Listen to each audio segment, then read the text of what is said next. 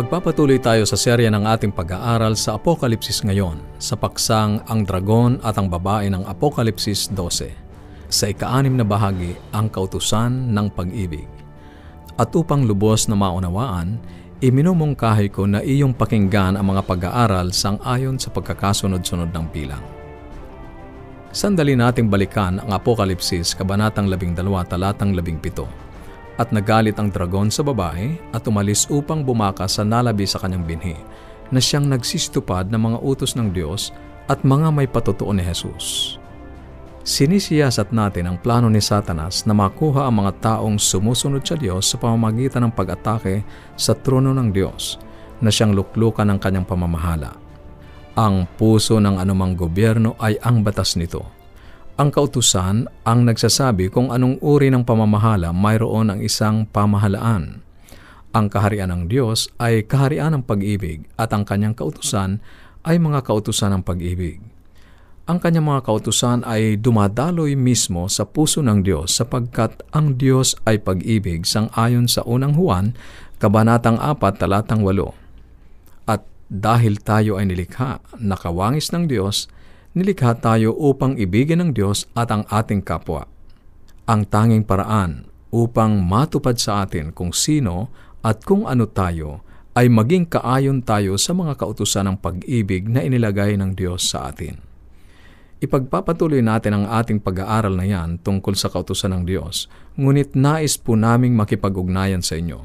Kung kayo ay may mga katanungan o anuman ang nais ninyong iparating sa amin, o kaya ay nais ninyong magkaroon ng mga aklat at mga aralin sa Biblia na aming ipinamimigay, tumawag lamang o mag-text sa ating mga numero sa Globe 0917-5643-777 0917-5643-777 at sa Smart 0919 0001 777 0919-0001-777 at ang ating toll-free number 1-800-132-20196 1-800-132-20196 Maaari ka rin magpadala ng mensahe sa ating Facebook page facebook.com slash awr Luzon, Philippines. facebook.com slash awr Luzon o dumalaw sa ating website www.awr.org www.awr.org Ang kasalanan ay hindi lamang sumisira sa relasyon natin sa Diyos. Ang kasalanan ay pagsalungat din sa kautusan sang-ayon sa unang Juan, Kabanatang 3, Talatang 4 ang sino mang gumagawa ng kasalanan ay sumasalangsang dinaman sa kautusan, at ang kasalanan ay ang pagsalangsang sa kautusan. Isipin natin ang kautusan bilang guhit na hangganan ng isang bilog na nagsasabi kung ano ang pag-ibig. Parang isang muhon ng pag-aari na lupa. Habang ikaw ay nasa loob ng mga hangganan, ikaw ay makatitiyak na hindi ka pumapasok sa ibang pag-aari. Hanggat nananatili tayo sa loob ng guhit na bilog, mayroon tayong nagmamahal na relasyon sa Diyos at sa kapwa. Kung wala ang kautusan ng pag-ibig ng Diyos, wala tayong paraan na malaman kung ano ang pag-ibig at kung paano mamuhay sa biyaya ng Diyos. Ako ay nakaupo sa tabi ng isang babae sa isang biyahe sa eroplano. Na kung titingnan mo siya sa panlabas na itsura, ay masasabi mong hindi pangkaraniwan. Sa aking pakikipag-usap sa kanya ay nalaman ko na siya ay may PhD sa sociology at direktor ng isang programa para sa kabataan sa isang malaking syudad. Ang kanya namang asawa ay may PhD sa archaeology at professor sa isang pamantasan. Sila ay matatawag na isang power couple.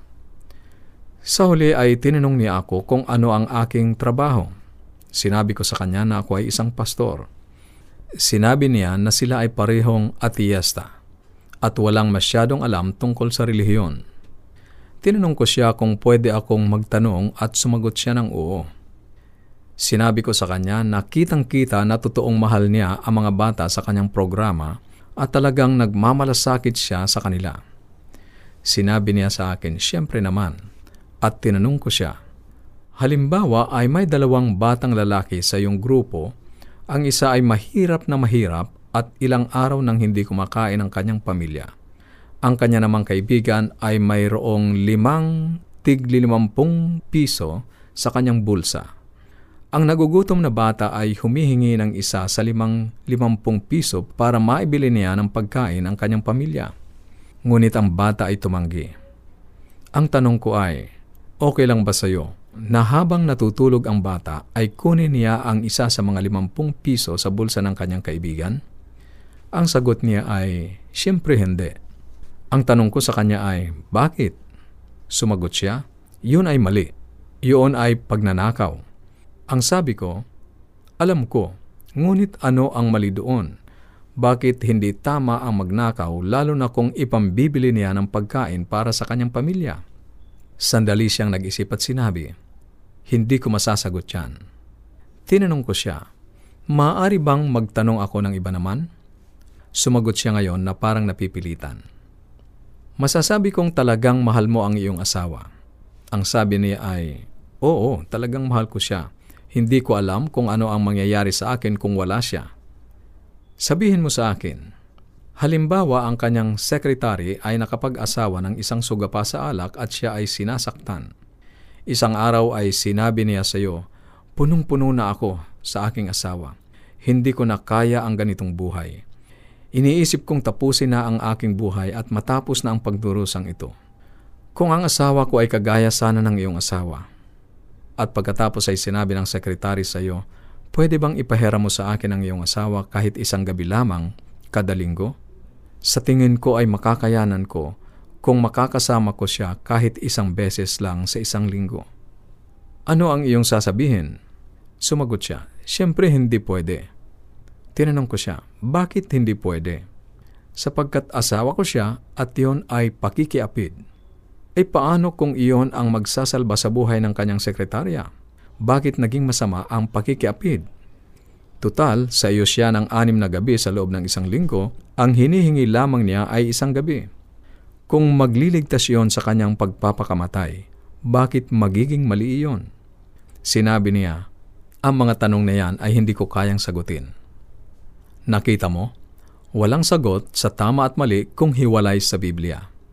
Sinabi ko sa kanya, Masasabi ko sa iyo kung bakit yon ay mali. Gusto mo bang malaman?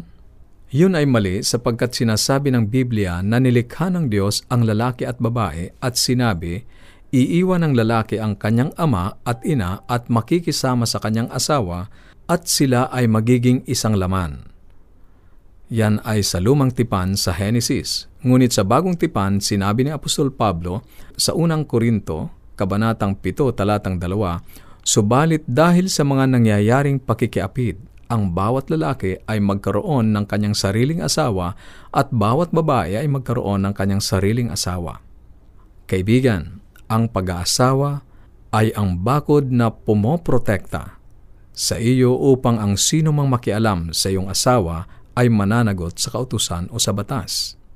Kung wala ang Biblia na magsasabi sa atin kung paano tayo nilikha ng Diyos at kung paano tayo makikisama sa ating asawa at magkakaroon ng maayos at masayang buhay, walang paraan para makilala ang tama at mali kung wala ang Biblia. Walang sakdal na sukatan ng tama at mali.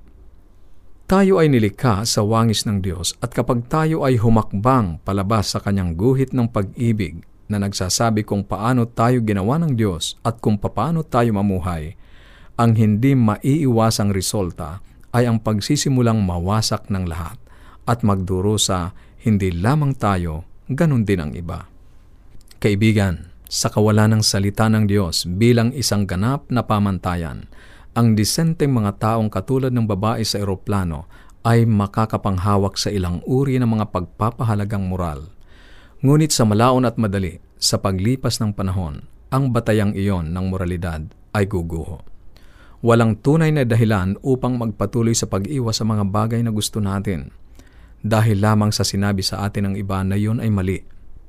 Hindi pa masyadong nagtatagal na halos ang lahat ay naniniwala na maling magsama ang lalaki at babae at magkaroon ng pagtatalik bago ang kasal.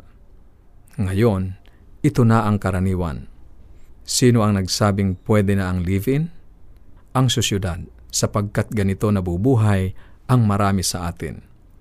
Ang laganap na karahasan, pangabuso, pagkapuot, pagtatangi ng lahi na ating nasasaksihan sa buong mundo ay isang hindi maiiwasang resulta dahil sa paglayo ng tao sa tiyak na basihan ng moralidad mula sa Diyos.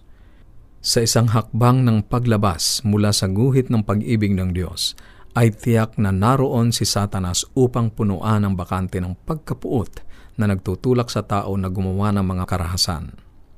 Ang pagkabulok at pagbagsak ng moralidad na nakikita natin sa buong mundo ay ang resulta ng paghakbang palayo sa Diyos.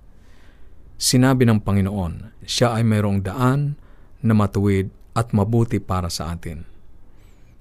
Ngunit ang karamihan ay sinunod ang isipan ng ahas na bumulong kay Eva doon sa halamanan ng Eden na hindi maaaring pagkatiwalaan ng Diyos. Sinabi ng ahas, ang iyong mga mata ay mamumulat at ikaw ay magiging kagaya ng Diyos na nakaaalam ng mabuti at masama. Henesis Kabanatang 3, Talatang 5 Ang bunga ng ganoong isipan ay inaani natin ngayon. Yan ang mga nakikita natin ngayon. Ang pilosopiya ni Satanas ay gusto ng mga tao. Sinasabi ng mga tao, gagawin ko kung ano ang tama sa akin. Ngunit sinasabi ng Diyos, may daan na tila matuwid sa isang tao ngunit ang dulo niyon ay mga daan ng kamatayan.